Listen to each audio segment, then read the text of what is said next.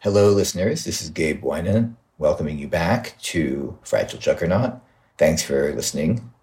In this episode, we're picking up at 1877 uh, in the Gilded Age and the rise of the titanic labor conflicts of that era. And we will be taking you in this conversation up until the eve of World War One. Andrew, what are some of the things that we're going to cover in this episode?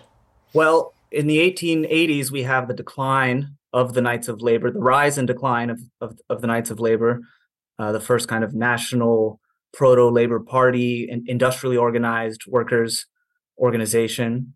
Uh, and it's supplanting by a new federation of labor unions known as the American Federation of Labor. That that'll get us into a period of fundamental economic restructuring in the 1890s, the Great Merger Movement, and the emergence of a new kind of politics, very different from the politics of the Knights of Labor, focused on national trade agreements between large new trusts, combinations of factories across many different states, and a forswearing of earlier kinds of working class political activity by the new labor organizations affiliated with the AFL. And um, there are two particular industries that uh, listeners should keep in mind. The first is the coal mining industry, which has various fits and starts throughout the 1870s and 1880s, but which really has its modern history in 1897 with the negotiation of a national trade agreement that really enforces a kind of cartel onto the highly competitive many employer industry of, of coal mining. Uh, from 1897, when the Central Competitive Field was organized, uh, the mine workers grew from around 9,700 members to, by the eve of World War One, almost 400,000 members, representing over 50%. And what was the Central Competitive Field? It was the name of the, you know, the economic unit of coal mines along all of the rivers that flowed into or out of the city of Pittsburgh. Uh, there had been several attempts to to organize such a price floor among all the mines of the region, some more successful than than others. But it's not until the very end of the of the century that you have a, a contract that fixes tonnage rates uh, in the industry and establishes a firm institutional basis for the, the United Mine Workers of America to grow, which it proceeds to do tremendously. The mine workers understood the importance of electoral politics and legislation to their industry in a way that puts them in a sharp distinction to the American Federation of Labor and most of its other unions around the, the building and construction trades and the, the, the metal trades. The basic uh, balance of power in the industry in mining depended on things like who was going to weigh the coal that the miners are getting paid for. And so there's a succession of laws throughout the 1890s in state legislatures regulating the industry. And it brings the the nexus of power around business and government enforced through the courts out into the open. And that's a legacy of earlier groups like the Knights of Labor, which survives through the United Mine Workers at a, at a period when the rest of organized labor is really turning in a, in a different direction. So that's one key institution to, to look out for in the coming episodes. And then the other, which we touch on at the very end here, are the garment trades. Gabe, do you want to say a little bit about about their importance? Yeah. So the uh, the garment trades, sometimes also called the needle trades, are in some ways seen as a kind of barbaric holdover in capitalist industry. Clothing, right? We're not talking about the making of fabric. We're talking about the making of clothing out of fabric here. Fabric is made in relatively big factories, and then the fabric goes to the garment industry to turn into clothing. Clothing historically was one of the first uh, mass consumer commodities one of the first kind of major changes capitalism brought to everyday life was that you bought your clothes instead of women making them in the home. And the way that industry was organized, in part due to its age, in part due to its kind of cost structure, was extremely fragmented. So it's a classic sweatshop industry, uh, right? And when, when you say the word sweatshop, most often what you're describing is people sewing clothing. For much of the 19th and early 20th century, large sections of the garment trades were organized through homework. So parts of the process are done kind of in more factory settings. Parts are subcontracted out to families to do in their apartments, basically, right? And this is the world of the Lower East Side of New York. You find it also in Boston, in New Haven, in Baltimore, in Providence, in every city to some extent, in Chicago, certainly. It was very intensely associated with not just poverty, but disease and squalor, uh, industrial production in the home. And was one of the kind of great causes of the progressive era to figure out how to regulate this industry, which was seen also as ma- correctly as a major site of child labor the needle trades were divided in their structure and then in the way that they were eventually organized by unions by the gender of the ultimate product. So the men's clothing industry and the women's clothing industry are sort of different industries and they ultimately have different unions. women's clothing in, in particular having the economic distinction of changing styles. Exactly. Yeah. Right. So the women's clothing industry is bigger, basically. Um, although, you know, they're both it's a huge labor market in virtually every major city and one of the major destinations for Jewish immigrants, Italian immigrants, and to some, some extent other kinds of immigrants as well. It still exists in the present, by the way, in Los Angeles, for example. Right, versions of this industry are still with us in parts of Brooklyn and Queens. The struggle over how to impose order on this extremely fragmented industry, as Andrew was saying about coal, is also true in a way for garments. Uh, right, becomes a political question in terms of how can you regulate this kind of very complex set of business relationships uh, which penetrate into the home right? It involves the, the, agitation around the industry involves the state from an early moment. It also is a agitation in this industry is a very important vector for immigrant radicalism in particular sort of jewish socialist and anarchist traditions to flow into the american labor movement. We're highlighting the needle trades and the coal industry here in particular because the cio is founded by the United Mine Workers of America, Amalgamated Clothing Workers of America, and the International Ladies Garment Workers Union. So that's the two garment unions and the coal miners union. Those organizations figured out the concept of industrial unionism, figured out how to implement it before much of the rest of the American labor movement did. And this discussion will encompass many of the kind of great epic battles of American labor history that you probably know a little bit about if you're listening to this show. Things like the Pullman strike, where Eugene Debs made his name, the Homestead strike, one of the great bloody kind of struggles of uh, American labor history, uh, the Triangle Shirtwaist Fire, and so on. So, building an account of the scene into which the CIO enters and what makes the CIO sort of historically possible.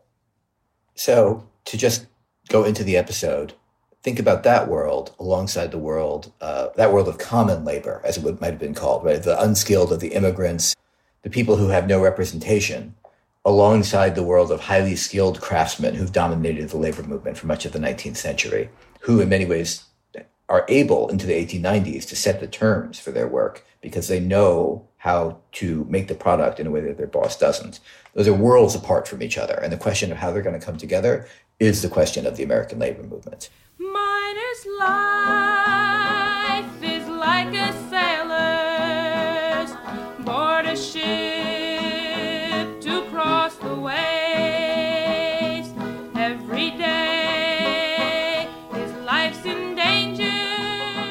Fragile Juggernaut is brought to you by Haymarket Books, publisher of a wide range of essential books, especially relevant to listeners like you. One that you might be interested in reading is The Labor Wars by Sidney Lens. The rise of the American labor movement was characterized by bloody and revolutionary skirmishes, from the first famous martyrs, the Molly Maguires in the Pennsylvania coal fields in the 19th century, to the crucial workers' victory of the 1930s. It's a history of pitched battles that frequently erupted into open warfare. Sidney Lens' classic account chronicles this violence, as well as the factional wars in the labor movement itself, and the story of the great leaders it generated. Eugene Debs, Samuel Gompers, William Z. Foster, Elizabeth Gurley Flynn, Bill Haywood, John L. Lewis, Walter Reuther, and many more. Find the Labor Wars at haymarketbooks.org, where all paperback books are 20% off every day.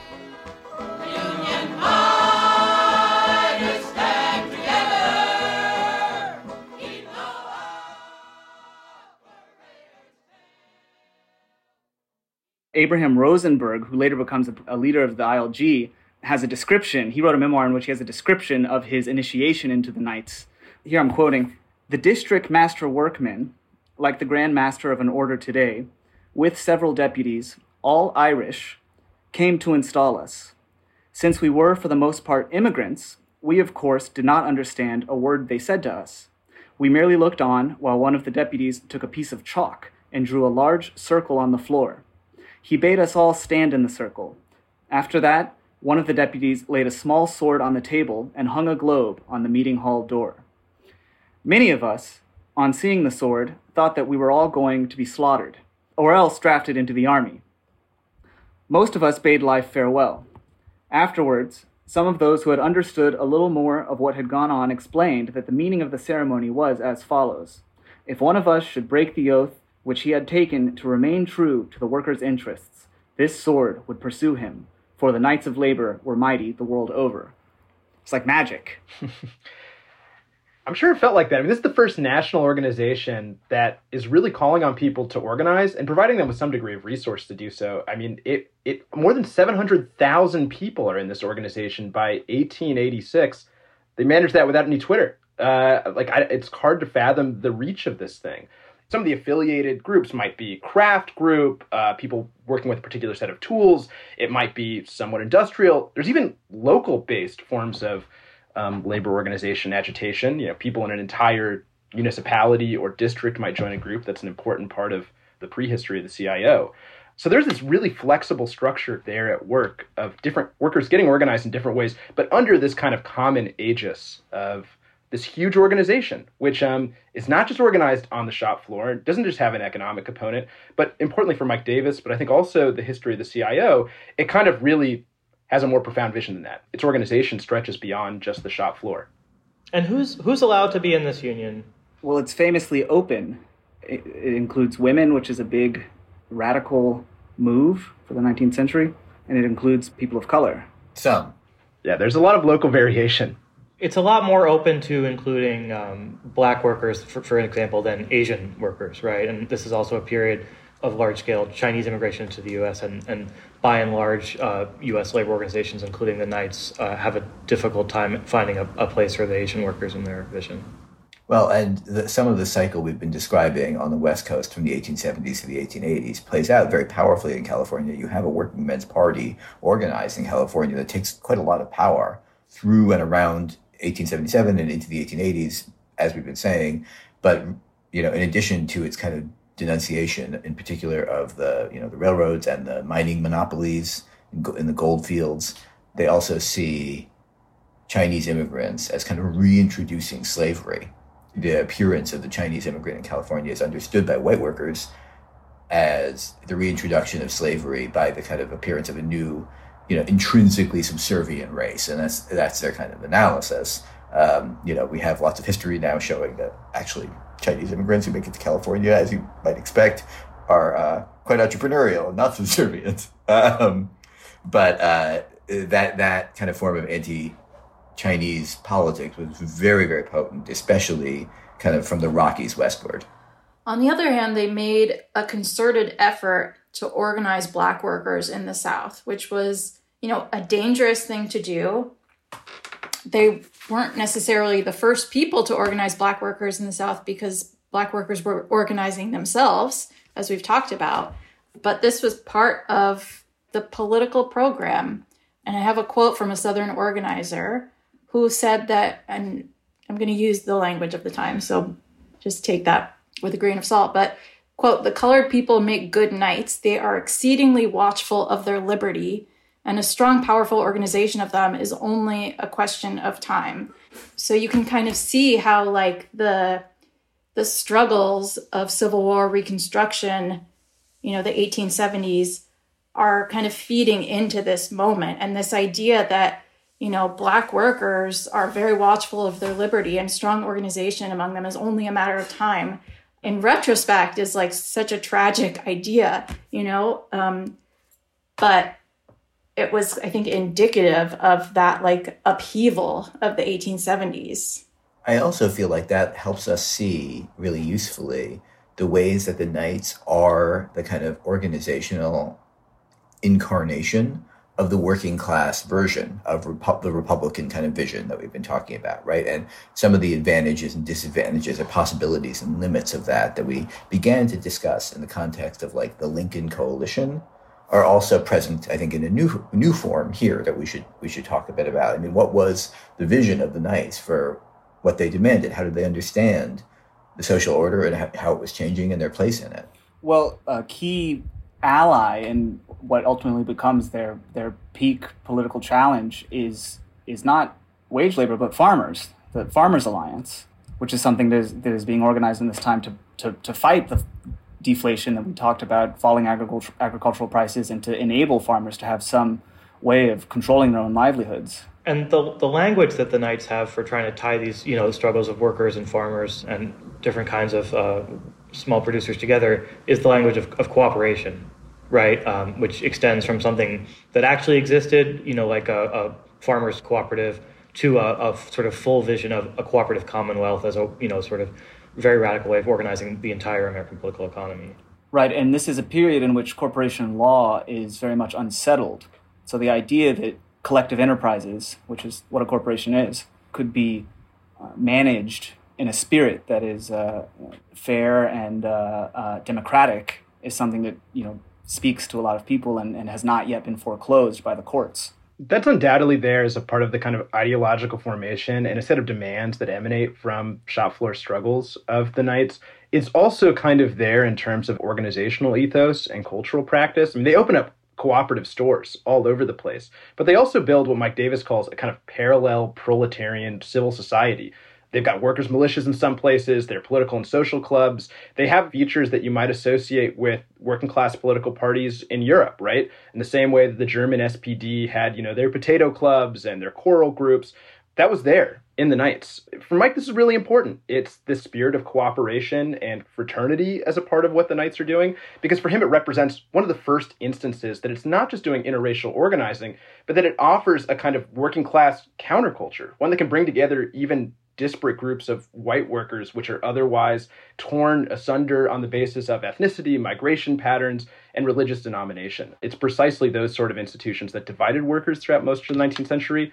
Will continue to divide workers in the period that we'll be talking about for a lot of the podcast. And I wonder if it's worth just spending a moment on the you know the importance of the cultural or civil society aspect of of, of Davis's argument because I think you know we talked at the beginning about how you know, Mike doesn't so much reject a lot of the classic explanations for American exceptionalism as kind of reinterpret them and historicize them. And so, a great example of that is, you know, the idea that there is no socialism in the U.S. because of ethnic and racial um, heterogeneity. And you know, Mike doesn't disagree with that, but he says it's not it's not the mere fact or the you know the sort of physical existence of these different populations.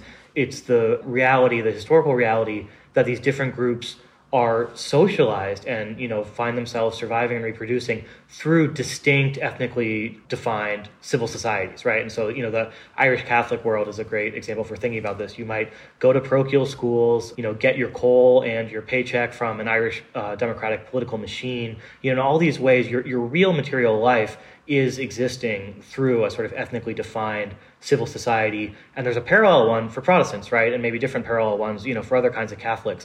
And so it's not the it's not the existence of the ethnic uh, heterogeneity so much as the existence of these different civil societies. And so it follows for mike that uh, to overcome these differences uh, a working class organization like the knights or labor the cio will have to create its own you know sort of integrative civil society.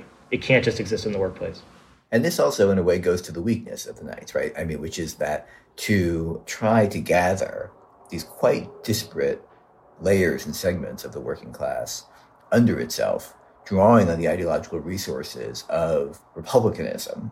Their analysis is kind of vague and hazy in important ways, right? Um, I mean, the Knights, you can't be a member if you're a banker, I believe. You, there's, there's some limits like that but they are actually open to the membership even of people who we would have no problem recognizing as kind of industrial capitalists basically um, because they kind of participate in this producerist politics right that distinguishes between producers and parasites right as a as a way of thinking about social and political order as opposed to thinking clearly about classes in the way that we might do now. And that has to do also with I mean, not just the kind of heterogeneity of the people who they organize, but also the real important persistence across the whole 19th century in some changing forms, some persistent forms of artisans and craftsmen, right, in all kinds of industrial processes. People who have some residue of that kind of petty producer vision of the world. And that is also, as Andrew was saying, part of the kind of fit that they find with the farmers, or the partial fit in that alliance. Yeah, this is still an era in which the master craftsman becomes a kind of contractor on his own. And so the, the achievement of one's career as a trades worker is eventually to run your own business and become the person letting the contracts and, and running running a shop. And the title of the head of the Knights of Labor is Grand Master Workman. Right, and that's something that'll last until the 1920s in the building trades. To, just to give one example, is is a kind of enduring uh, ideological feature of the industry, which Davis comes, you know, in his explanation of of what will then emerge out of the era of the CIO, a kind of weakness of of American social democracy. And this is also one of the reasons why, um, in some places, you don't see the Knights align with organizations of farmers like the Farmers Alliance, because, like the Knights, the Farmers Alliance um, comprised farm workers as well as owners of farms, property owners. And so, in some places, when there was a question of are we going to support the Knights or vice versa, the, the answer was no, because why would a large landowner who employs agricultural workers want to empower a labor organization that is embracing all of these workers?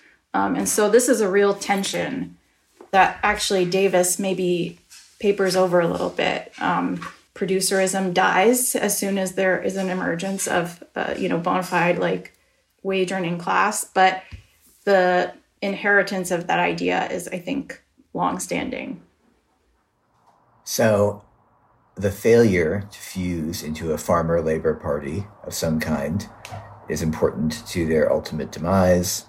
But also, I think this brings us to 1886, probably, and kind of crisis of the Knights of Labor and the next major episode of upheaval in US labor history. But it's also worth saying the 1880s generally, right, are this moment, uh, partly coming out of everything we've been talking about, of increasing sort of circulation of radical ideas, right? Um, I think a good example is Edward Bellamy's novel Looking Backward, which kind of flashes forward to the year 2000, by which time America had become a kind of like, uh, we might call it like a kind of Stalinist utopia. um, He, he might call it the cooperative commonwealth. he would call it the cooperative. Yeah, it's, it's pretty attractive. It's pretty. It's a genuine utopia. And Bellamy was huge. That's why I mentioned it. Right, incredibly popular novel. Uh, Bellamy Society. They're called nationalist clubs formed kind of around, to bring about this reality all over the country. And that's not the only thing like this. Right, there are many, many things like this in circulation in the 1880s and 1890s. But I think most importantly for our purposes, there's a series of major strikes in 1885 and 1886 uh, again, rail is really, really important, although not exclusive. And uh, they kind of come to a head in May of 1886 in Chicago, where workers at the McCormick uh, Reaper Works, uh, Agricultural Implements Corporation, are on strike. And here I just would like to take a step backward and point something out, right? Which is that we've been kind of tacitly describing what you could think of as a kind of developmental block of capitalists which is I think best described as like ag- the agro-industrial national development coalition. And if you just think about like, well, what do you need to make railroads? You need steel. What do you need to make steel? You need coal and iron. Uh, what do you need to ship the coal and iron? You need railroads and ships. What are ships made out of? Steel. What are you shipping on the railroads? Agricultural commodities. How do you harvest agricultural commodities with agricultural implements? What are agricultural implements made out of? Steel. Uh, so this kind of confluence of coal, iron, shipping, rail, and steel is sort of driving the national economic development dynamic and not coincidentally is at the center of the class struggles that we've been talking about. And it all takes place in the land of Lincoln, right? Which couldn't be more appropriate. Right, exactly. So you have this big strike in Chicago. Um, by this time, the city is increasingly being transformed by, uh, you know, from its kind of pioneer days by um, immigrants, Irish and German immigrants especially. And the demand is for an eight-hour day. It's a national demand, right? The strike is, in fact, national in, in important ways. Right? It's not only in Chicago, but it's in Chicago that in the first week of May, there is a major rally of striking workers demanding the eight-hour day in Haymarket Square. Uh, and this is a very infamous episode in global labor history. It's where we get May Day from. As workers are demonstrating and anarchists are speaking up on the stage, a bomb is thrown by persons unknown into the line of police surrounding the strikers, killing a number of police. Um, and I think a couple of other uh, participants in the action. Um, and basically, then the state kind of goes into a major repressive mode. A bunch of the people who had helped organize the rally and, in fact, were speaking on the platform at the time of the explosion are prosecuted and hung basically for ideological reasons, right? Like the only real case against them is that they're ideologically connected to anarchism, and anarchism is a kind of ideology of bomb throwing, as it's understood. And employers go on the attack against the Knights of Labor nationwide, brutally and with great success. And the, the cause of labor loses some of the kind of broad respectability it had had up to that point. You know, I, I think often of the um, there are these effects in the the economics discipline, you know, in the academy, which is just emerging at this time. Up to that point, um, a lot of the founding figures in what became the institutional school of American economics had said, you know, frankly, that they wrote um, as proponents of labor. Um, they were, you know, they're often sort of Christian socialists, which meant Protestant in this case. And after, you know, the Haymarket affair and, and all the um, backlash to that, you see the, the economists who continue to see themselves as advocates of labor either forced from the academy or forced to change their tune. Um, and so that's, you know, the, the intellectual or, or part of the civil society support uh, for this broad vision uh, started to collapse. Right. In fact, is the first Red Scare. We often talk about the first Red Scare happening in 1919, but this is in, in truth the first Red Scare. So out of the vacuum, right, this rapid destruction, basically, of the Knights of Labor, forms America's most enduring Federation of Labor, the one that by any stretch has to be, I think, accounted as the most successful, and the one that we love to hate, which is the American Federation of Labor, AFL, AF of L, as I would have called it then. And uh, just to kind of introduce the AFL, it's a trade union in the kind or it's a confederate, it's a federation of trade unions in the kind of uh, stricter sense of that term. We sometimes use that term in this country to just mean unions in general, but right in particular, it is an organization of organizations that unite workers on the basis of their craft. And what, what let's talk about what we think is significant about that. Well, the object of labor organizing becomes seriously circumscribed uh, in this emergence of the AFL. I mean, there's a period of 10 years or so where, you know, the Knights are still around. The AFL is just another group claiming national representation of workers. But the the goals and the methods, you know, between the Knights and the, and, and the AFL are profoundly different in that uh, kind of sacred goal of the unions affiliated with the AFL becomes the contract, holding employers to, to standards through legally enforceable contracts, which is very different from, say, a working man's party trying to take over a state legislature. Or a cooperative commonwealth. Right. And the, and the power they want to use to, to win that contract is the power of craft solidarity, right? You know, in the in the simplest version, uh, a lot of left wing people deprecate craft unionism and uphold industrial unionism because industrial unionism is inclusive and craft unionism is often uh, exclusive, right? Sort of by its nature. Um, but it's I think important to spend a minute understanding what is the, the sort of enduring logic and the reason why you know so many workers throughout history have turned, as the AFL did, to craft principles. Well, I think there are two important kind of intersecting dimensions of it that I would I would want to talk about. Right, one is a logic that really did hold for lots of skilled workers in the late 19th century, which was the idea, as Big Bill Haywood would put it, that the manager's brain is under the workman's cap. That's to say, in lots of even quite big factories into the 1880s and 1890s and beyond, even management still basically didn't know how the job got done, right? And there would be a group of maybe not a majority of the workforce, but a significant portion of the workforce who had grown up in the trade, maybe inherited the trade from their fathers, even, who understood, kind of by rule of thumb, how to do very complex industrial processes, chemical processes, metallurgical processes, mechanical processes, etc. They just sort of like they had learned the knack.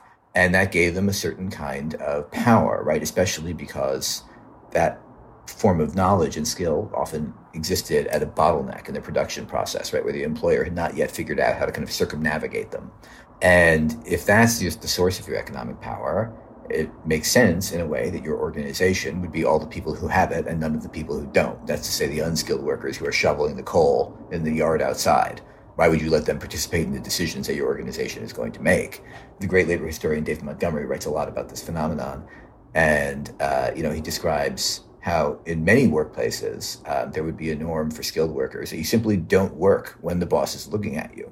Right? If he comes into your shop, put down your tools until he leaves because you don't work under supervision. And I think that gives you some sense of what that power looks like.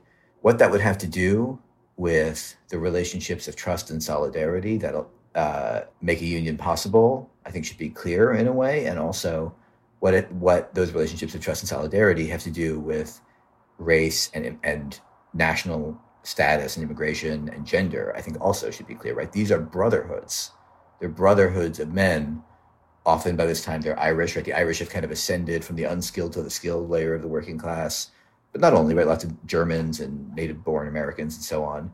They're brotherhoods of men who can trust each other because they're like each other and because they share a set of skills, a very particular set of skills. And to the trust issue, you know, it's worth just remembering that to go on strike at this point was an enormously risky thing, right? Um, probably something like strike funds existed, but they were nothing like what they would later become. Uh, you know, the, the potential for legal and extra legal violence and repression and blacklisting was huge. So it really wasn't, you know, it's never a light thing to go out on strike, but it certainly wasn't a light thing to go out on strike in the 1880s. And that, you know, I think does help understand why, you know, these uh, some of these seemingly exclusive organizations were so so persistent and powerful. And controlling the conditions of a particular craft becomes a much more possible goal and purpose after the failure of something like the Knights and movements in the states that had accompanied the growth of the Knights for regulation of wage and hours. In 1886, Haymarket Affairs is an eight-hour strike, which has to be called because courts are striking down laws regulating, you know, hours of work. Uh, and so, you know, in that in that situation in which the struggle for political, you know, legislative solutions uh, has been so severely attacked, people like Samuel Gompers, who is the president of the AFL, can say legitimately, we tried that, it didn't work. We're going to do this now, which is going after, you know, how many carpenters are there going to be in Chicago and New York City? Um, there had been, you know, there had been wage and hour laws. There was a federal wage and hour law during the war, sorry, during the Civil War for procurement. But the growth of sweatshops is something that uh, accompanies the factory system, in which you know some key portion of, uh, say, the making of, of clothing, the factory comes to be a place where fabric is cut and then let out to people at piece rates who could be doing it in their apartment. Uh, and uh, you know the the competition among among workers for work drives these rates down and breeds uh, you know sweatshops. And so the, the you know the growth of sweatshops of child labor in particular uh, as as a kind of symbol of the social evil of sweatshops stimulates efforts at uh, legal regulation.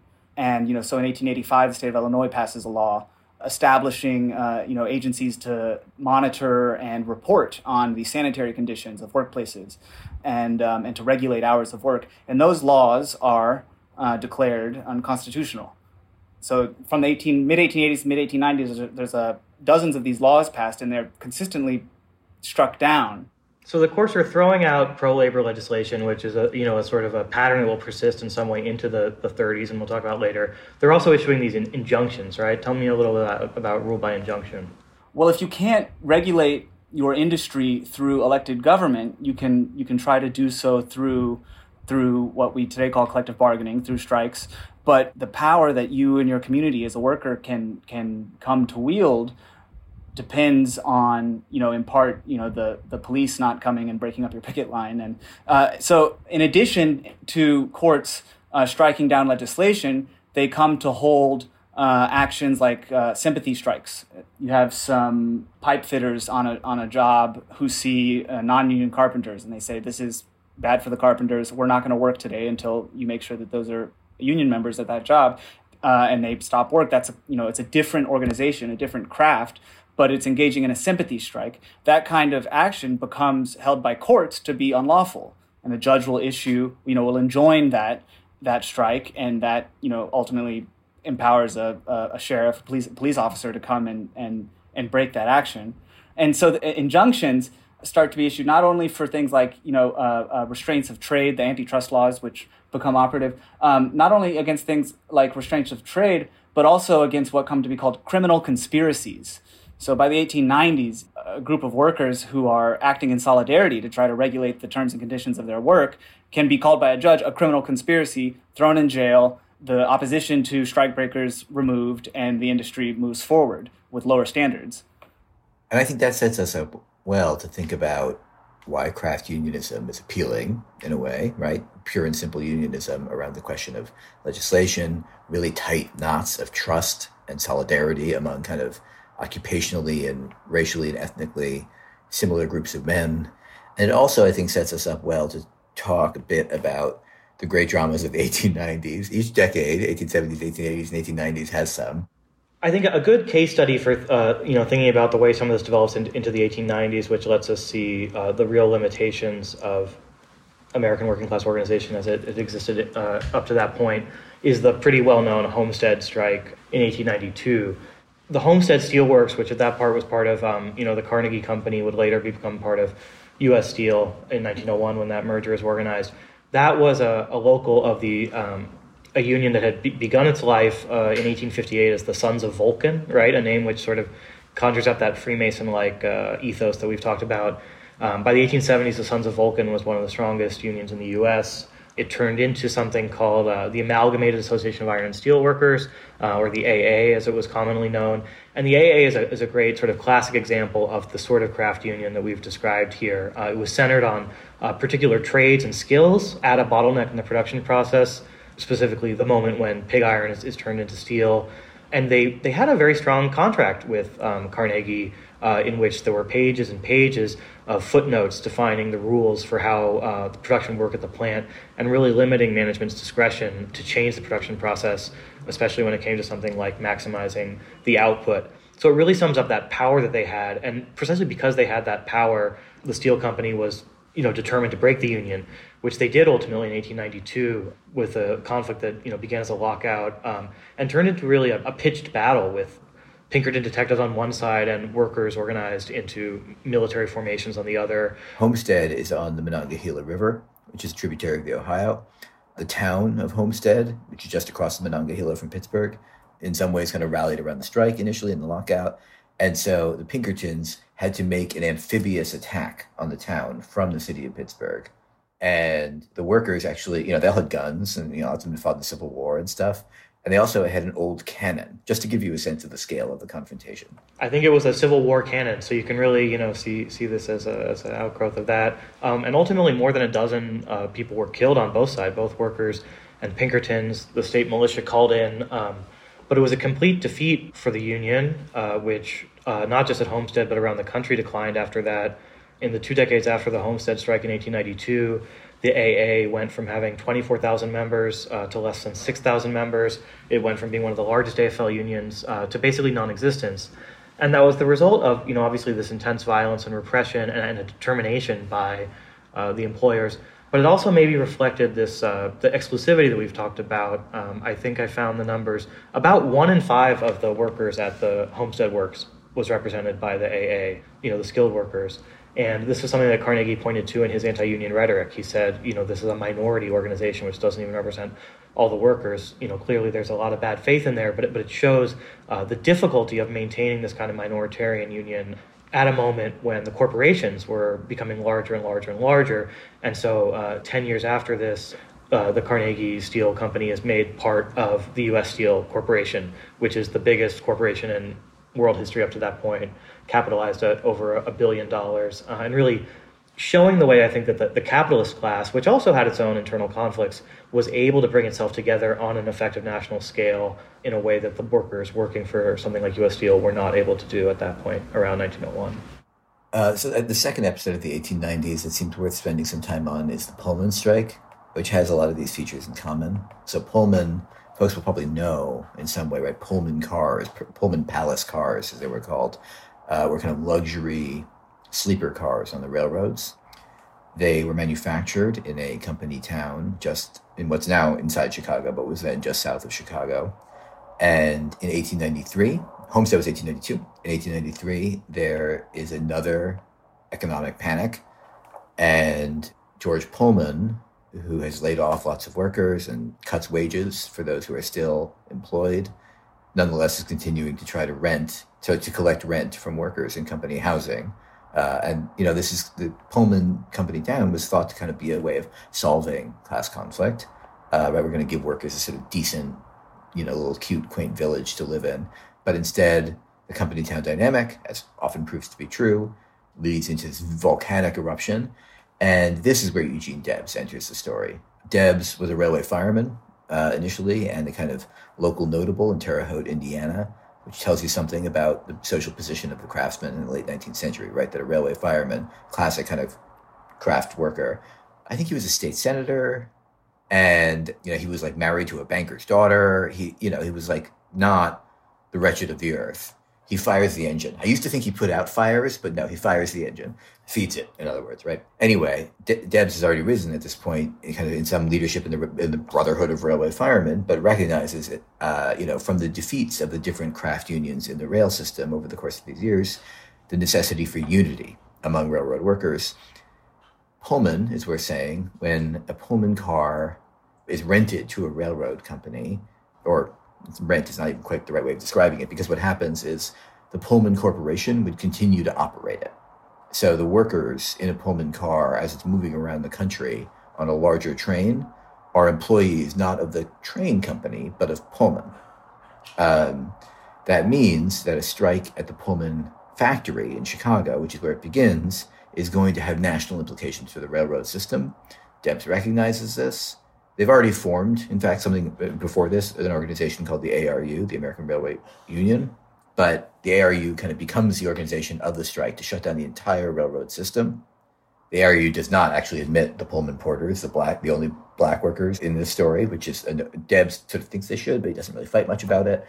And uh, right, they paralyze the railroad system, uh, which leads President Grover Cleveland to intervene and have the army break the strike and operate the trains and throw Debs in prison, where supposedly he is introduced to the writings of Marx for the first time, producing the first kind of national socialist political leader of significance.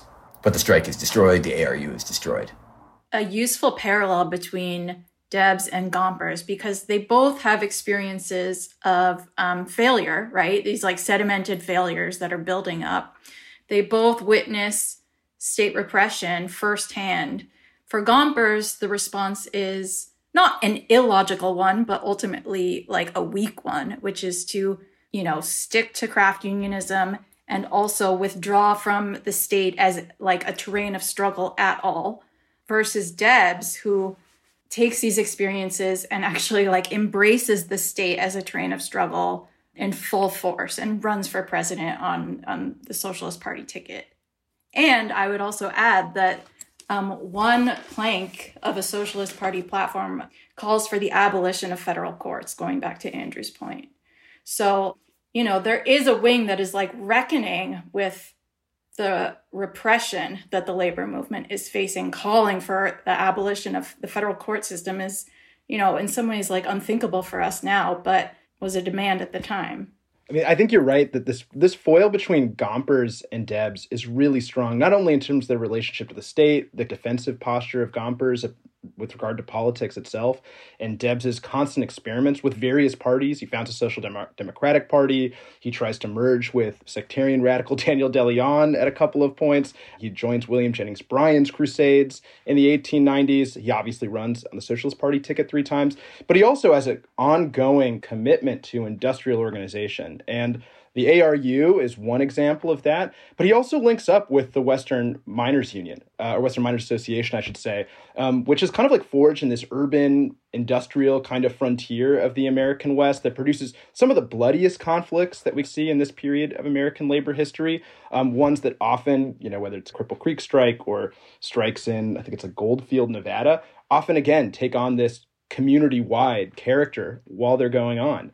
Debs is often there at the forefront. And it's those kind of experiences bubbling across the kind of Mountain West, especially amongst miners, that these experiences of industrial unionism give way to an entirely distinct tradition of the international workers of the world. Industrial workers of the world. What did I say? I say international? Industrial. Right. The industrial workers of the world. What's your name? Sam Scarlett, What's your religion? the IWW. That ain't no religion. The only one I got. Who's your next of kin? I don't have any. Well, who's your best friend? Big Bill Haywood. He's in here with you. He's still my best friend. What's your nationality? None. Well, what country are you a citizen of? I am a citizen of industry. Where is your home? Cook County Jail. Before that. County Jail, Cleveland, Ohio. And before that. City Jail, Akron, Ohio. Look, are you a citizen? No, I'm an industrial worker of the world. I mean, I want to pause to talk about them because they're also a really great foil for the kind of focus and emphasis on contracts and uh, skill and trade um, that are there. I, I think, I mean, the, the IWW isn't founded until 1905. And so, you know, there's this really profound moment of disorganization in the in the 1890s in which the AFL has less than half a million workers. That's smaller than the size of the Knights had been at their peak uh, in 1886. And you know, so the AFL is just one among many, and the the model, so to speak, you know, the way to do things for the workers' struggle is not uh, is not yet decided. The AFL experiences, uh, you know, six seven years of tremendous growth right at the end of the century. The growth the AFL enjoys in these years is in part because of an employer association, the National Civic Federation, which evangelized for national agreements, which you're going to hear about in a moment. But the mention of national agreements is un- it's often under the NCF auspices. And it's only after there's an open shop movement that's kind of in reaction to the success of the AFL uh, that then there's a moment for the IWW to be formed and to, to hold out this alternative banner uh, and to say, you know, that your exclusionary craft practices are not the workers' cause.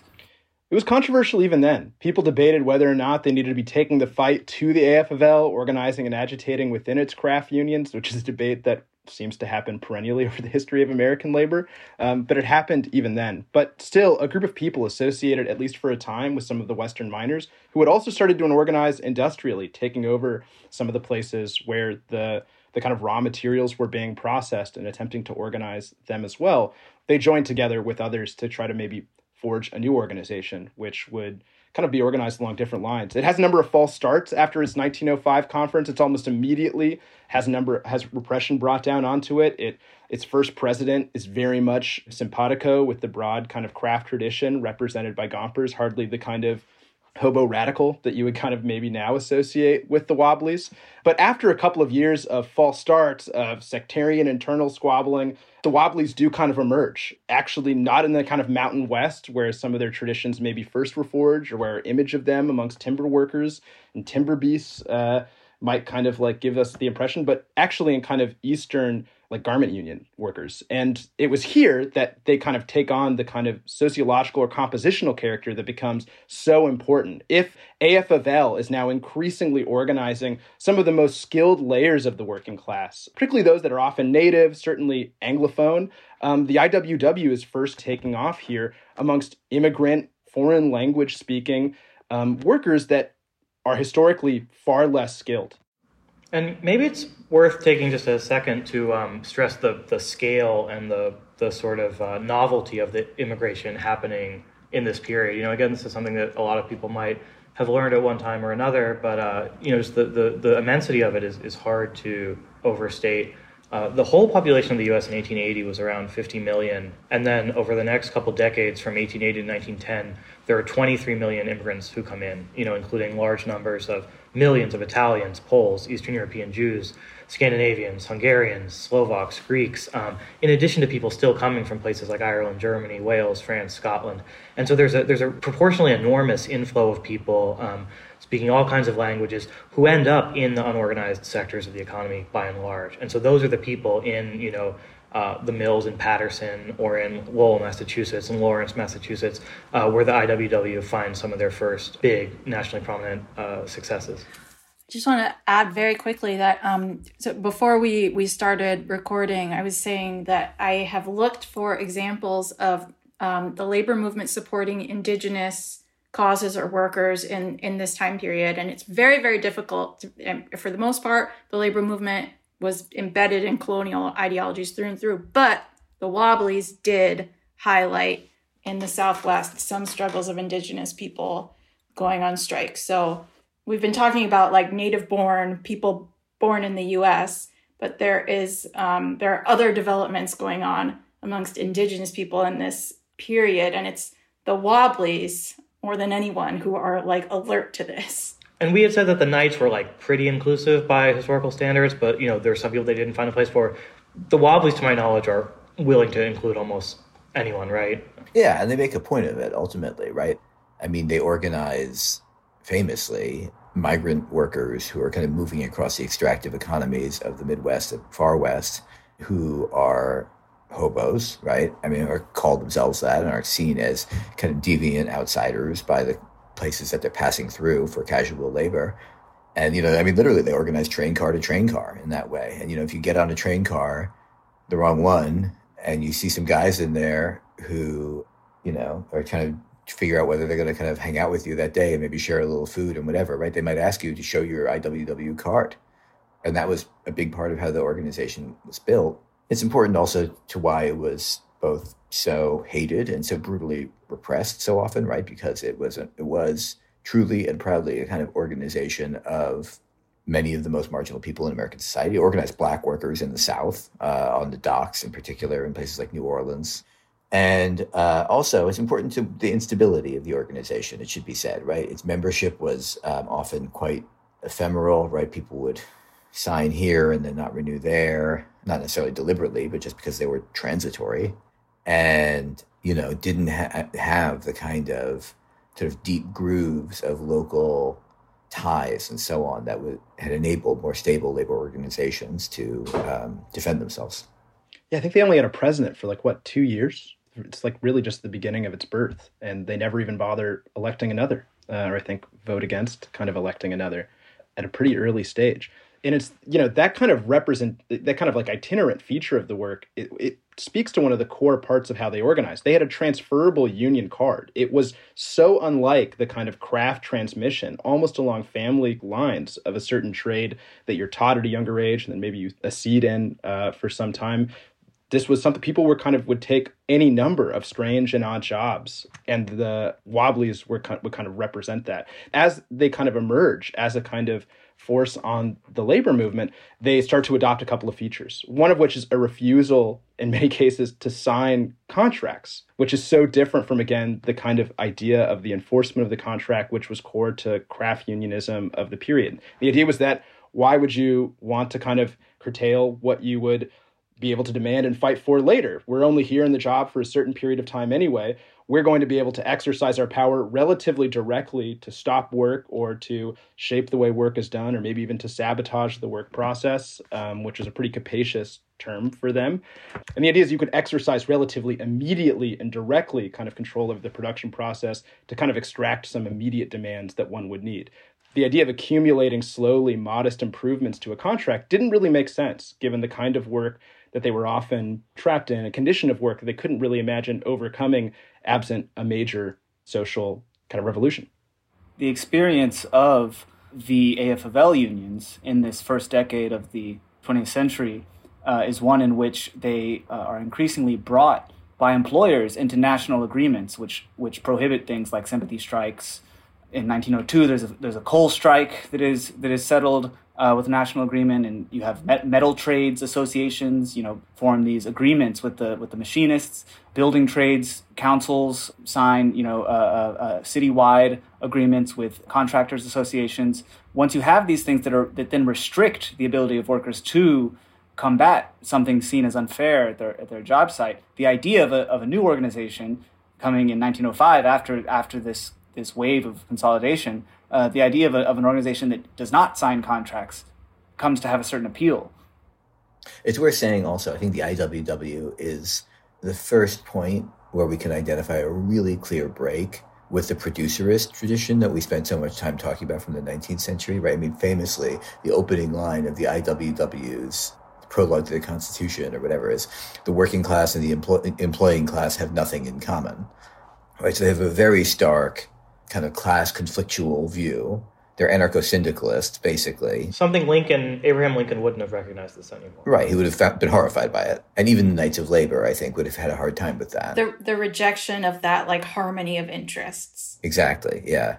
And you know that again, I think goes to their their sort of social origins, the way they're a kind of pure product of industrial capitalism, as opposed to half digested, you know, declining petty producer formation. And the relative absence of the kind of uh, native Protestant or older older immigrants in the group, although there, there were examples of, of both. Yeah, right. And the in, and the unskilled industries that they organize also can't be incorporated through like political machines and patronage and that kind of thing in the ways that like you know carpenters or someone like that can be, uh, who are now kind of largely, or many of them might be kind of Irish, but part of the Tammany Hall operation in New York or things like that.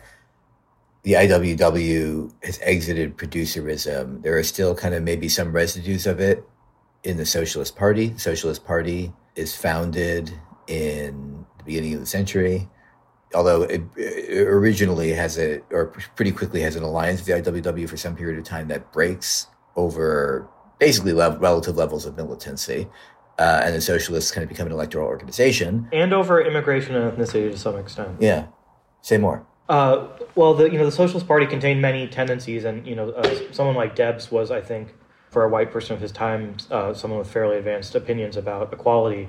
But there were you know significant sections of the Socialist Party uh, that were, you know, like the AFL, kind of foursquare in favor of uh, exclusionary immigration law, of you know formal uh, and informal forms of racial discrimination within the U.S. Um, I think there were, you know, differing opinions about how to relate to unions with racially exclusionary practices, and you know, if they wanted to federate. And so, whereas you know the Wobblies, I think, would have no truck with, you know, for instance, immigration exclusion the right wing of the Socialist Party was openly racist in terms of especially you know uh, East Asian immigrants, but also other groups. And as Deb says, the Socialist Party, although it, it develops certain kind of deep bases in certain places and racks up a significant vote, Mr. Eugene V. Debs, late presidential candidate, Socialist Party, will now address you.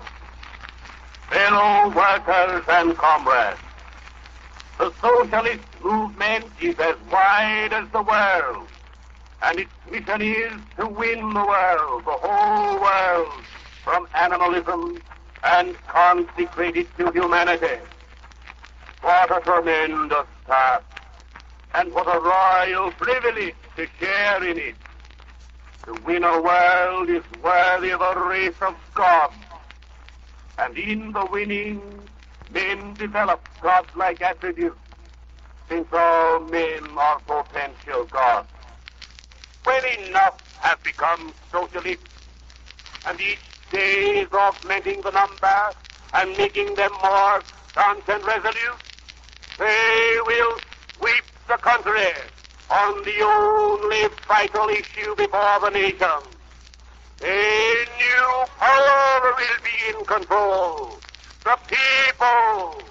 For the first time in all history, man at last will be free. And where are those where are those strongholds, Gabe? They are well in they are among New York City Jewish immigrants. I love to tell people that um, the Jewish Daily Forward, which was originally a Yiddish paper, when it launched a radio station. Now we're getting ahead of ourselves in time. But when it launched a radio station, it was WEVD for Eugene V. Debs, and uh, you know many young Jewish boys born born in New York in the first decades of the 20th century were named either Eugene or Victor, and so that's one. Um, another is among Scandinavian immigrants who also had significant IWW involvement, uh, Finns, Swedes, etc., in the kind of northern tier of the country. A third is with um, just sort of certain layers of skilled workers. There are kind of pockets of one place or another, a kind of AFL union or a local of one anyway, will kind of have socialist leaders and socialist, uh, significant kind of socialist rank and file participation. Brewers in, in Milwaukee, for example. Yeah. And then maybe with the least sort of enduring historical significance, but as a marker of some of the forces flowing in or through this period, you know, Eugene Debs' best state in the 1912 presidential election is Oklahoma, right, which is a product of kind of farmers' movement legacies. Yeah, and I think it's worth noting just how much the Socialist Party, you know, of its first decade was really uh, part and parcel of the labor movement. Its strongholds were in locals. It challenged the AFL, you know, Gompers uh, for leadership of the AFL. And in some ways, its differing with uh, more radical groups like the IWW was over trade union principles. You know, ha- whether or not to organize dual unions, for example, which is something the, the IWW uh, would not have uh, been so opposed to. And they build up significant local power in lots of places, right? Famously, Milwaukee, later on, Reading, Pennsylvania, Bridgeport, Connecticut, to some degree, parts of New York City. They elect a couple of members to Albany, who this legislature refuses to seat, et cetera. But they never really achieved national coherence. I think lots of people like to say that you know the only thing the different factions could agree on was Debs himself, and beyond that, uh, you know, they were they're kind of torn too many ways across too many levels and layers and fragments of the working class. Infamously, Trotsky will say the Socialist Party is a party of dentists, which I think gives you a little sense of um, of some of the limits on the organization. Well, it's the kind of critique that you hear from the left about DSA today. That's true. So it's it's too focused on electoral politics. It uh, has a middle class base. You know, the Socialist Party did have a middle class base. Less less than than no. and still, in any you know, in a big industrial city at their height in a presidential election, they could get ten percent of the vote. That kind of unevenness of the organization vis-a-vis the working class, I think, was also part of the appeal of Debs. That Debs had American bona fides, unlike most of their rank and file or many other kind of like leaders of his caliber. I mean, not only because of the kind of heroic labor struggles that he had passed through and helped lead, but also because he could really pass as a kind of native born Christian, uh, speaking the idiom of Christianity, at least, kind of socialist leader. And those were few and far between for the party during this period. But reaching them was kind of crucial if you were trying to win at the ballot box. Right. So Debs, as a you know, uh, he's the son of immigrants, but they're the immigrants in the higher social reaches, right? Debs, as a as a son of you know a certain kind of immigrant, seeking to ally himself with you know the more scorned, less skilled immigrants. That's the same kind of uh, social alliance that will come to be important in the CIO, right? Uh, even if Debs fails to, to carry it off uh, himself. And the followers of Debs, who who are trained in the interunion struggles of the Roosevelt and Taft period, will become challengers for control of the international unions. The mine workers is, is one uh, key key example. Challengers who who are excluded and uh, isolated in their unions until the moment of the depression, when people who you know who would have cast votes for Debs in 1912 suddenly have the opportunity to go out and organize 10,000 workers and and are given that opportunity. Right. It's worth remembering that Debs runs for president for the last time in 1920. You know, it's only less than a decade later that the depression starts. Right. So even though in a certain way Debs feels like he's way on the other side of this divide. Um, and he's participating in things in the 1890s. There's not a ton of time uh, in between Debs's death and the rise of the CIO. Yeah, political endurance really only matched by Joe Biden. It's worth saying. no one else manages to run so many times. But I do think, I mean, Andrew alluded earlier to, you know, the fact that some uh, founding figures in the CIO were in the Knights of Labor, and that's certainly true. But many, many of the important figures of the workers' movement in the 1930s, as, as Andrew was just saying, right, passed through the Socialist Party or the IWW or both. They condemned the whole system of what they call dog eat dog, you know, this idea that everybody lived off of everybody else, and mostly off the working class.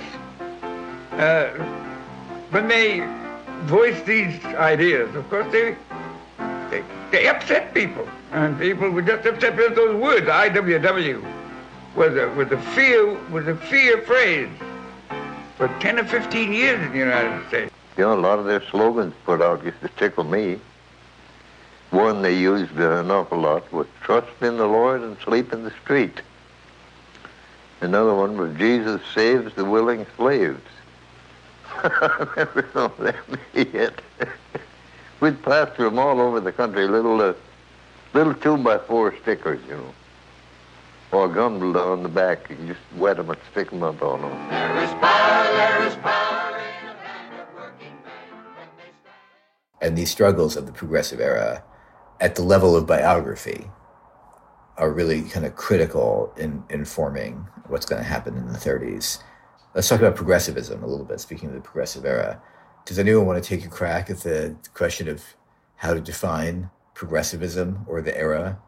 Well, chronologically at least, I think there's some agreement that it, you know, it begins with the Great Merger movement or the, the consolidation of the Great Merger movement, 1895 to 1900 or so.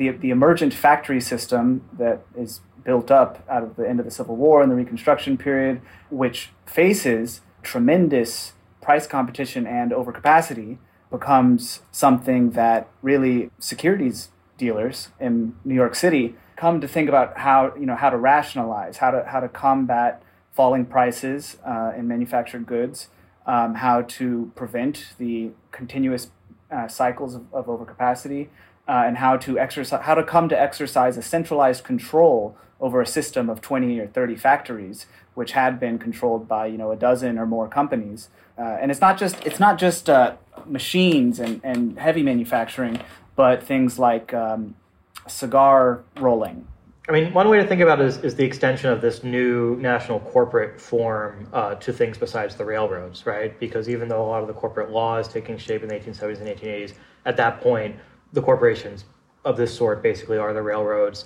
The securities market basically is railroad securities. Um, and in the 1890s, there's a, a really unprecedented level of, of merger and acquisition activity in which things like the U.S. Steel Corporation emerge, and that happens, as Andrew says, all the way down to you know sugar refining, uh, tobacco, et cetera. These sort of you know many of the largest uh, producers of both capital goods and consumer goods um, consolidating, right, precisely to limit competition and try to uh, avoid these business cycles that we had talked about in, in the 1870s, 1880s, 1890s. and it's and it's a peculiarity of American business history because the the impetus to common ownership emerges as a way of getting around what had been the the political program of the you know what we had earlier called the producerist movement of uh, anti-monopoly politics. So they passed these laws making it illegal to openly cartelize your industry, to openly set prices with your with people who who should should be your competitors according to, to the Congress.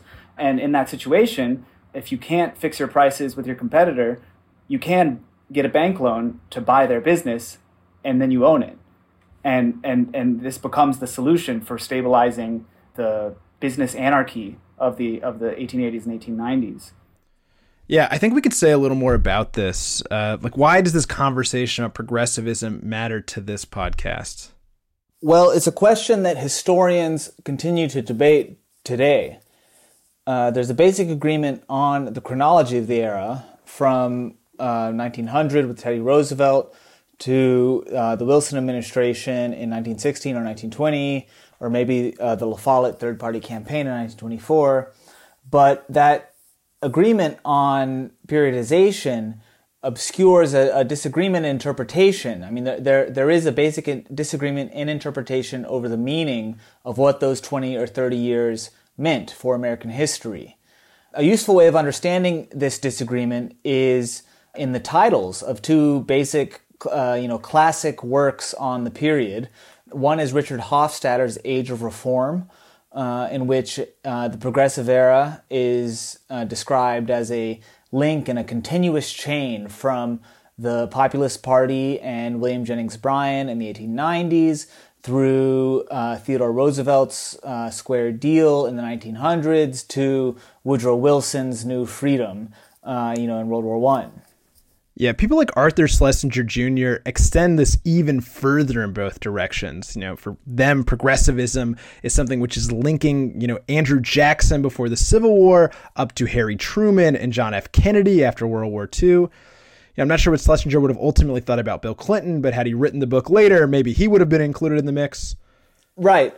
Uh, but there's a different interpretation from uh, this one of, you know, reform, the continuity of reform and that is representative by someone like Gabriel Kolko, whose history of the progressive era is not titled The Age of Reform, but rather The Triumph of Conservatism.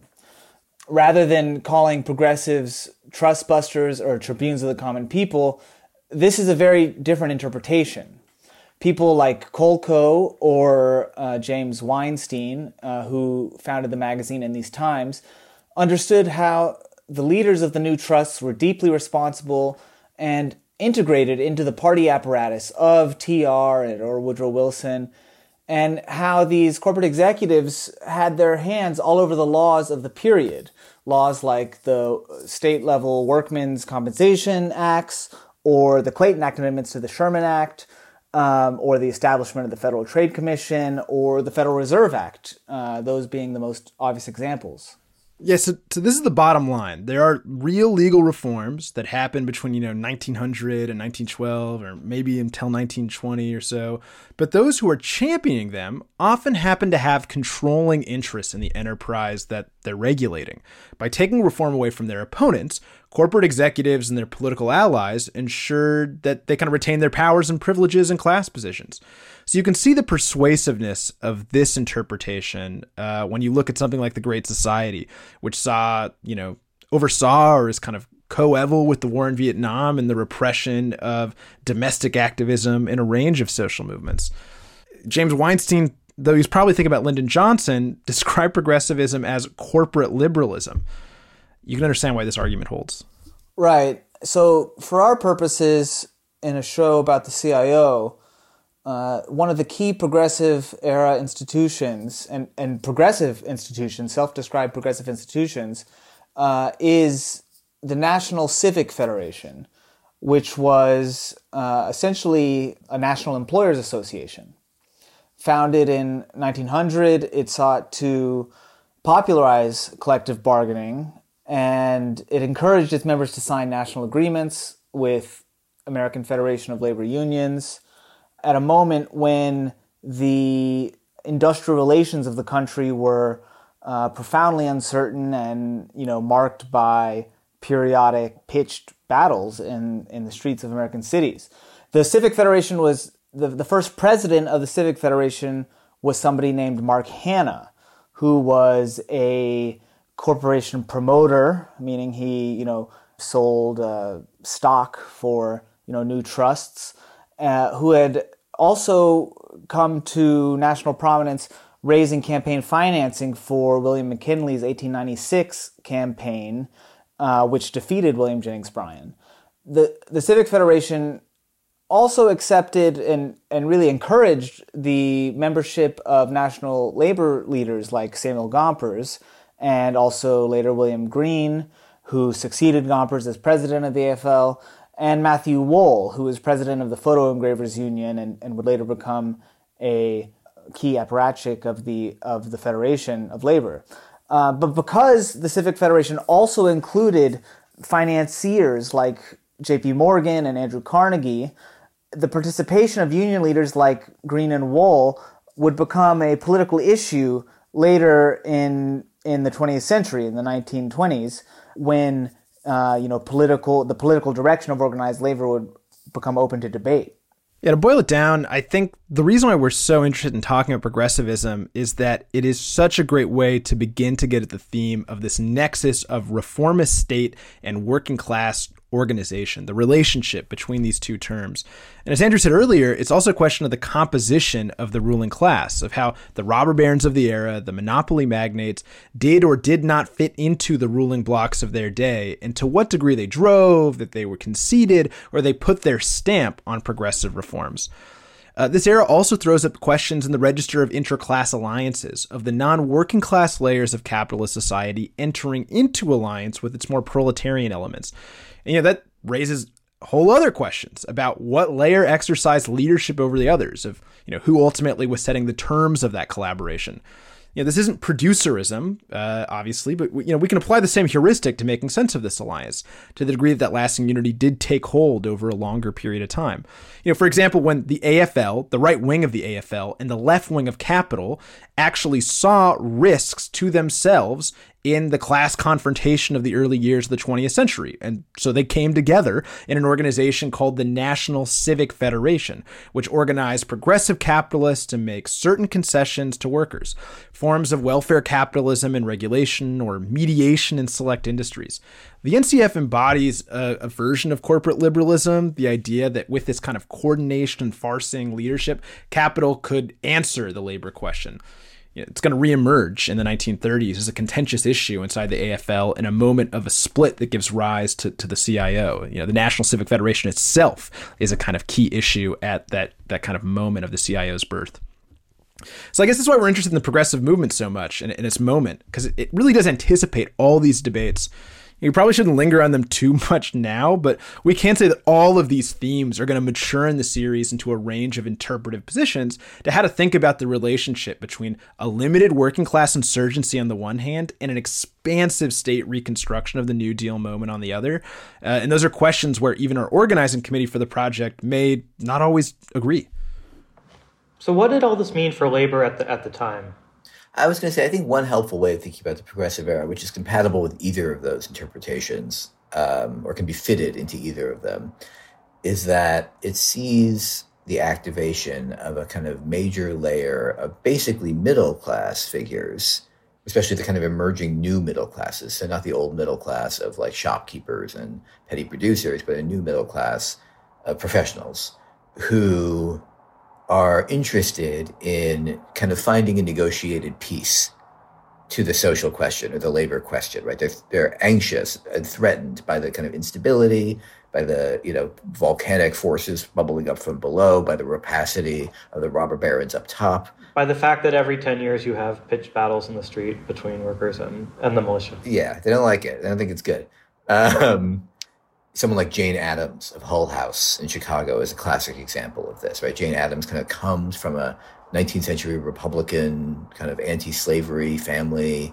You know, she and the people who operate, founded and operate Hull House, which is a settle, the first settlement house, a place to kind of meant meant to kind of literally be a stage for like a physical location for the classes to mingle and get to know each other. Uh, the people who founded and operated are the sort of generation of women who've gone to college in the late 19th century and you know are and we can sort of recognize them as sort of professional class, early social democrats or, or left liberals or something like that, right? They're, those are anachronisms to apply to them. But some of them were literal socialists, like like someone like Florence Kelley, you know, knew um, you know Bebel and, and the German Social Democrats. So it's, it's, she translated um, Engels into English. Florence Kelley. Right. So there's a spectrum, but some of them are are you know clear leftists in, in ways that we would identify today. Yeah. Um, at the same time, right, they're all, I mean, less Kelley, but a lot of them have kind of anxieties about revolution or even about trade unionism. It's a very Protestant ethos, right? To it's a very Protestant world, yeah. Um, and it does also have quite elite, it has a real elite wing. And sometimes eugenicist. Mm. Yes. Many of them were eugenicists or thought that they could kind of like engineer the population and, and purify society almost. There you see like a lot of social Darwinist ideas floating around at this time. Yeah, which aligned with the right wing of the Socialist Party sometimes or in some ways. And they fit this general theme of sort of rationalizing, right? You know, if the if the corporations rationalize competition, um, if philanthropy and social legislation uh, rationalizes social disorder, you know, eugenics is a way of, of rationalizing the population um, in a way that blends, I think, pretty gradually into what we would recognize as public health ideas or things that we like like more, you know, or we feel less complicated about. Definitely rationalize and also Americanize because um, mm-hmm. they're also responding to like the enormous diversity of the working class at this point. Yeah and they proliferate organizations that are kind of meant to uh, sort of civil society type organizations of a new kind, right, a middle class kind that are meant to buffer. I think is a helpful way of thinking about it to buffer the social conflict, uh, the social question. So we've already alluded to one in the form of Florence Kelley's right, the factory inspector, right. Andrew talked about this. Florence Kelley, who, was in the in the Hull House circle, uh, became Illinois' first factory inspector as that mechanism of state regulation fails legally, she helps to found the National Consumers League, which is basically an idea that you can organize consumers not to buy garments made in sweatshops and to kind of coordinate support for garment workers and their unions among consumers. And not just garments, right? Sweatshop goods of various kinds and eventually all kinds of goods. Right, which becomes a key kind of ally in in the emergent AFL world where you have these narrower craft-based unions in manufacturing uh, having to uh, figure out ways to exercise power that they that is not available to them because they're not leading entire cities to shut their cities down. They're going after contractors, vendors, uh, you know, trying to uh, use uh, an organized consumer sentiment in collective bargaining and uh, you know, there's also all these other progressive organizations, who many of whose character is quite ambiguous in a similar way, right? There's the American Association for Labor Legislation, which is formed basically by social science, progressive social scientists. Again, many of them kind of Christian, Protestant, you know, wanting to kind of heal the social divide, who in opposition to the AFL. Right, in opposition to the AFL, which does not believe in labor legislation for reasons we discussed, the AALL becomes a kind of major lobby for um, early forms of social policy, most significantly workers' compensation is their big victory, right? To get states to pass workers' comp bills. Again, often kind of in alliance with capital in the way that Andrew was talking about earlier. Uh, it rationalizes what had been a chaotic process of lawsuits over workers' injuries. Instead, they move it into a bureaucracy. Similarly, there's a movement, successful movement to establish mothers' pensions. So these are the kind of forerunner of what we would call uh, welfare across much of the 20th century. And these are small quantities of state income for um, poor mothers, basically, who are, who are qualifying in terms of, you know, their moral behavior and they have to have been abandoned or widowed or whatever. So they kind of begin to build elements of what we could recognize as the welfare state. Um, they also, a classic progressive organization is the Women's Trade Union League, which is formed in 1909 in response to the so-called uprising of the 20,000 in New York City, which is a massive garment strike and uh, basically involves an attempt to kind of mobilize the sympathies of elite women on behalf of the working class women on the Lower East Side who are on strike. So it's an industry in need of rationalization. It's also an industry with uh, working conditions that sort of uh, are conducive to workers fighting back, right? So both it as a kind of industry, but also the kind of like slum conditions surrounding mm. where these, you know, factories are located are um, the object of intense scrutiny on the part of the progressive milieus and organizations that we've been discussing. And they've got their own designs about, you know, and ideas about how to kind of rationalize and, and address the kind of real problems growing up in these cities. And it's worth just mentioning too, so do some of these immigrant workers themselves, who like are intensely organized in the precincts immediately surrounding these textile factories. The Lower East Side alone, you Gabe mentioned that it was a kind of heartland of American socialism, I think it was upwards of 50,000 votes that they were kind of commanding for socialists uh, for quite some time. And they also built, as Andrew pointed out, pretty impressive organization amongst the female garment workers. And they were kind of a high watermark of what was a kind of growing crescendo of immigrant radicalism that was coursing through the nation at this time and probably formed in part the backdrop to some of the nativists, nativism that was kind of also growing pretty loudly in the period. I think there was, you know, a big immigrant-led steelwork strike in Pennsylvania around the same time that we see this huge outpouring of textile worker radicalism in the uprising of the 20,000, which is a bit of a misnomer because I think more than 20,000 women also took place in the strike. On, on, both of these, it's worth saying. So we know from Davis, or from Davis's summary of it, that the McKees Rocks, Pennsylvania strike that you're alluding to, the, uh, the pressed steel car strike. A worker participated in it who had also participated in the 1905 revolution in Russia. There's tons of Russian workers in Western Pennsylvania. Uh, similarly, the uprising of the 20,000 in 1909, you know, it be- it's one of the events in American labor history that has a kind of mythic beginning moment. And I say that in connection to the Pennsylvania one because, of course, in fact, as is always true with these things, the kind of mythic moment which appears to be spontaneous, bespeaks, you know, very dedicated organizing work among Jewish garment workers in New York. But the moment is a, a union meeting in 1909 in Cooper Union in New York, you know, downtown New York, where uh, the AFL has kind of counseled the workers not to strike, that it's premature, that they're not ready, et cetera. And a 23 year old woman named Clara Lemlich sort of leaps up on the stage as the story is told and says, I am one of those who suffers from the abuses described here, and I move that we go on a general strike in Yiddish. And she then says, Will you take the old Hebrew oath? Uh, if I turn traitor to the cause I now pledge, may my hand wither from the arm I now raise. And this is a kind of like classic moment of American labor history that triggers this strike. Right. And and the reason that it requires a mass strike is that you know we said it's a, it's an industry where you know you can fight back except that any gains made for any particular employer are immediately undercut because of the huge number of garment shops. There's a good line in Benjamin Stolberg who who wrote one of the early histories of the ILG where he says you could build a factory out of a clothing shop but not a trust. There's there was too many small firms for it to be effectively trustified the way that steel or or meatpacking or, or or these other industries were because the all the machinery you needed was a sewing machine and a cutting knife and, and labor.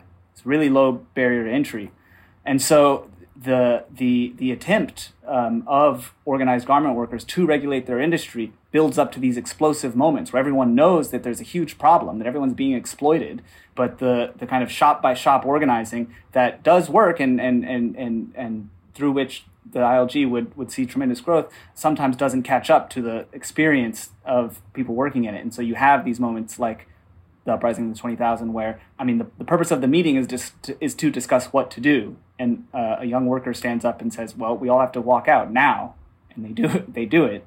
And that's why it achieves that kind of mythic status. And maybe an illustration of the fact, you know, what you're saying, Andrew, is that even even something as dramatic and I think, you know, at least in part successful as the uprising of the 20,000, um, doesn't solve the problem. Uh, an illustration of that is that two years later, we have the, the very famous uh, disaster at the Triangle Shirtwaist Company. Right. And that is worth noting a, a, connection between those in the Women's Trade Union League. So the Women's Trade Union League uh, is formed, I believe, in 1909 as a strike support committee for the uprising of the 20,000. Well, that's that's that's its moment of you know walking onto the stage, or you know, it's a project of you know inside the AFL by progressive women earlier, but but it is the opportunity to uh, support this citywide strike in downtown New York. And the particular thing that it does, right? So the, the strikers are getting beaten up on the picket lines by the NYPD. And the particular thing that they do is they recruit the kind of daughters of the upper crust of the Upper East Side, most famously J.P. Morgan's daughter, to come walk the picket lines in their fur coats. So it's called the Mink Brigade. Uh, and this sort of works, in fact, and right, in, at least in reducing police repression. And then there's a major rupture two years later. The organization survives it and persists into the 30s, but the and it will be part of the story again. But uh, there's a famous kind of confrontation after the Triangle Fire, and there's a Women's Trade Union League meeting. Uh, basically, there are forces within the organization that want that want it to take a left turn, uh, right around questions of women's suffrage, and around generally the kind of rel- you know, demanding a kind of more unconditional support for workers' demands as opposed to letting the kind of elite participants shape the workers' movement. And so here's an opportunity to introduce someone else important, Rose Schneiderman, who is a full time organizer for the Women's Trade Union League, and begins her speech to the League after the Triangle Fire like this I would be a traitor to these poor burnt bodies if I came here to talk good fellowship. We have tried you, good people of the public, and we have found you wanting. The old Inquisition had its rack and its thumbscrews and its instruments of torture with iron teeth. We know what these things are today. The iron teeth are our necessities. The thumbscrews are the high powered and swift machinery, close to which we must work. And the rack is there, in the fire trap structures that will destroy us the minute they catch on fire. This is not the first time girls have been burned alive in the city. Every week I must learn of the untimely death of one of my sister workers. Every year, thousands of us are maimed. The life of men and women is so cheap and property is so sacred. There are many of us for one job. It matters little if 146 of us are burned to death. We have tried you, citizens. We are trying you now. And you have a couple of dollars for the sorrowing mothers, brothers, and sisters by way of a charity gift. But every time the workers come out in the only way they know how to protest against conditions which are unbearable, the strong hand of the law is allowed, allowed to press down heavily upon us. Mine is life is like a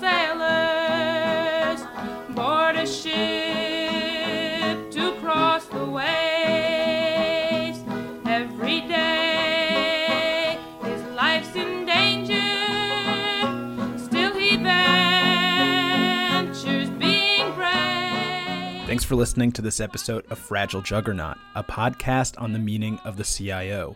We will be releasing new episodes every other week through the duration of our series. Our next episode will survey the period immediately prior to the Great Depression, the tumult of World War I, the strike wave and new organizing drives that followed it, and the violent defeat and interracial animus that became the chief legacy of the period. We call this moment the lean years.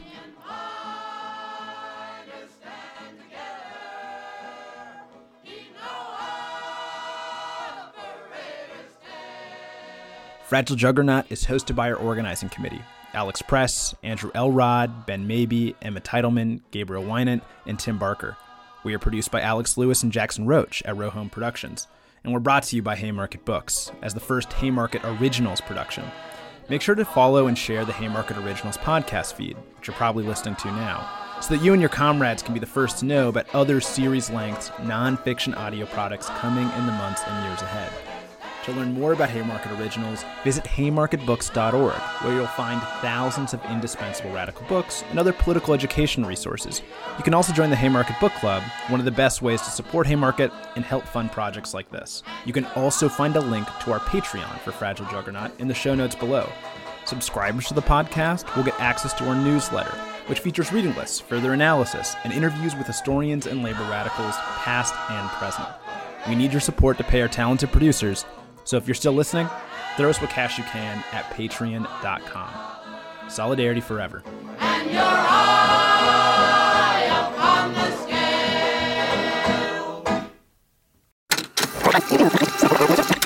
scale. Row Home Productions.